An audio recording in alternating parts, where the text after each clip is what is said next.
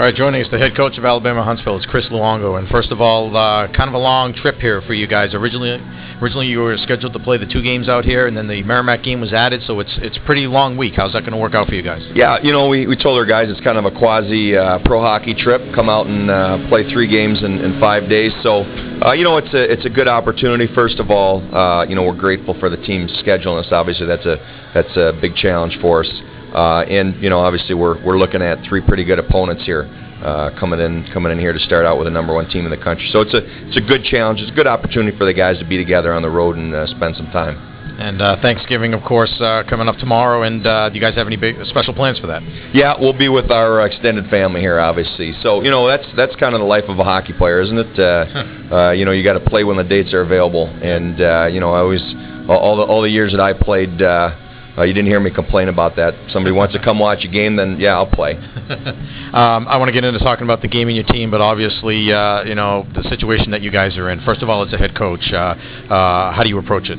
Well, you know, our our, our biggest challenge really, um, you know, we're we're a young team, and that that doesn't help, Yeah. but. You know, our biggest challenge is is, is managing the, the psyche of the players and the, and the, the mental state of, of the team uh, over the course of the games. And uh, you know, the kids have done a done a great job uh, around campus. Uh, you know, doing their part and and uh, being excellent citizens on campus. And uh, you know, being in a tough situation, you know, you don't take that for granted, but you expect it. And they haven't let us down one bit in that manner. I've been following the situation as closely as I can, you know, from up here.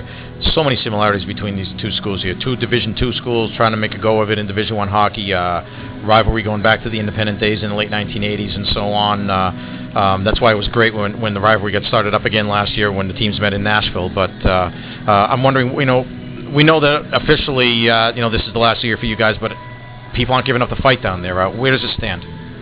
Well, there there are still things going on. There's still people fighting a fight, and that's exactly what we expected from the get-go. You know, uh, uh, I think you could make the argument that typically guys who arrive down in Huntsville uh, over the past, uh, you know, 33 years, but 10 years, the past 10 years of Division One, uh, you know, they came down there with a chip on their shoulder. And you know, our alum that have stayed in the area and and become very successful businessmen, uh, that has served them well, and that is something that has come out in this fight, so to speak, that they don't give up. Uh, they're very proud of where they come from, uh, and, anybody that's been to Huntsville uh, would be very impressed with the hockey culture, the hockey community there. Large part of that, if you know, a lar- if not all of it, uh, attributed can be attributed to uh, the presence of UAH hockey for all these years. Yeah. And uh, you know, they'll continue to fight. Same as we- as we've asked our guys, and you know, we've made it clear to our players there are a lot of guys fighting a fight on your behalf, and uh, you know, our responsibility is to fight the same on the ice as they're fighting off the ice for us. Yeah, that's what I wanted to ask you. Was I mean, that's got to serve as tremendous motivation for these guys, I would think. You know, they're young men that really shouldn't be in a situation like this. They don't deserve this. There's enough. There's enough on your plate to to try and figure out how you fit into Division One hockey and how you you are going to succeed and what that success is going to look like. Uh, this added burden is a burden. At the same time, it will serve to make them the men that they'll become in their life.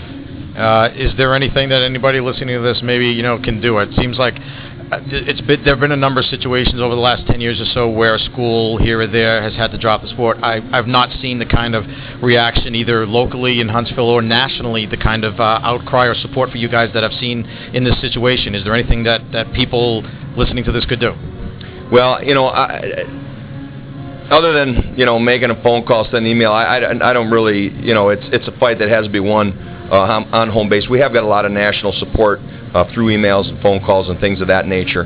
You know, I've had the uh, the uh, the luxury of having to experience this in another place at Wayne State, and I I stress the people that the the situation are is, is a polar opposite between the support that is in place, the uh, the history behind the program. Uh, you know, I enjoyed my time at Wayne State, but the support and the uh, commitment uh, was not there through the community. A lot, a lot of it had to do with the program was never built, in my opinion, in a proper manner.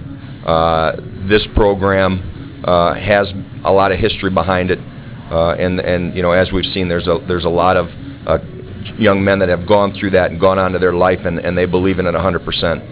Let's talk about your team. Very young team, as you mentioned, something like 15 freshmen and sophomores. So, almost uh, the entire team made up of guys that only have a year or, or, maybe a little bit more or less than that in many cases of experience. So, so how do you uh, manage that as the coach? Well, you know, once again, uh, you, you're trying to give them the tools that put them in the best uh, situation for success.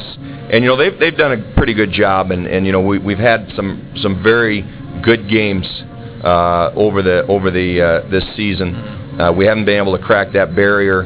You know, once again, our challenge becomes getting that same effort, uh, game in and game out. Uh, so when the situation presents itself, we've done what we need to do and what we can do to succeed. Uh, you know, it's an ongoing challenge, and and we're all we're all looking for ways that how can we give them a better edge uh, as a staff. And um, you know, I'm I'm relatively. Um, I don't know if satisfied is the right word, but we, we obviously take good, long, hard looks at what we're doing to make sure that we're giving them uh, the right information. And as I mentioned before, our, our biggest challenge, though, is to manage their psyche through the whole the whole situation. Uh, uh, talking about how young the team is, and, and, one of the things I noticed was that uh, when behind after one period, you're 0-10 this year. So, so uh, that is a sign that, that I've seen over the years. I'm sure you have as well. Young teams need to learn how to win games and and and, and deal with, I guess, adversity. And and you, ironically, you're facing a team tonight that's in the opposite situation. A few years ago, they were like you guys. They lost 14 games, I think, by a goal, and, and, and now they're winning a lot of close games, and they have that uh, the, the experience, I guess, is the case. Uh, how, how do you get from one point to the other? Well, you've got to have some success to to get to a, a state of belief that, uh, regardless of the situation, you're confident that you're going to uh, have an opportunity to come back. And you know that's that's obviously we haven't had that yet. You know we scored scored the first goal a couple times early in the year. That didn't work out well for us either. So you know I think it's it's um, it's not a matter of of uh, going out to win the game. What does that mean? You know we talk about breaking it down to, to smaller bites about getting the puck by guys, uh, working hard away from the puck. Uh, and you know, I think I think the bigger the biggest challenge right now for us is shoot the puck, shoot the puck, shoot the puck. And if somebody's not at the net, we'll talk to them about it. It doesn't make it the wrong play. Uh, so that's that's probably uh, kind of the, the tack that we take and and and finding a way to win games. You may have touched on it then in, mentioning some of those things, but but going up against Merrimack tonight, what are one or two of the keys to the game for your club? Well, we need we need everybody on on the roster to be prepared to play a man's game because that's the kind of game that that Merrimack plays. We saw that last year. I mentioned to Coach Dennehy that of all the teams we faced last year, physically the the hardest games were uh, the games that we played in Nashville against Merrimack, and it wasn't just that we were getting hit; it was that even when we're delivering hits, we seem to take the majority of the punishment. Uh, and you know, I think a lot of that comes back to, and we've talked about this as a team, is how much are we initiating? And the initiating starts between the ears. Mm-hmm. And uh, you know, it's funny when you start leaning forward when you're when you're giving hits, even when you're taking hits, and and and the, the results are much more in your favor than if you're kind of convinced that this isn't going to work even if you are given a hit. So once again, it goes back to the psyche of the guys and get them to be in, a, in a, an aggressive manner. And last weekend against Providence is a great example. Uh, you know, when we finally figured out that we had to play as hard as we possibly could, and you know that's it's not as easy to get to that as people think. You think you're playing hard, but when you find that that next gear, and all of a sudden things the puck seems to bounce your way. It's not luck. It's it's it's making your own luck by working extremely hard.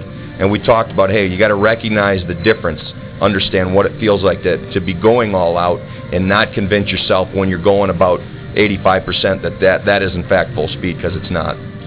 Well, Chris, I want to wish you the best of luck tonight and the rest of the way. A lot of people up here pulling for you guys, not not only uh, you know tonight, but the rest of the way. So best of luck. Well, we appreciate that, and I, and I appreciate Merrimack College scheduling us. All right, thank you. Take care.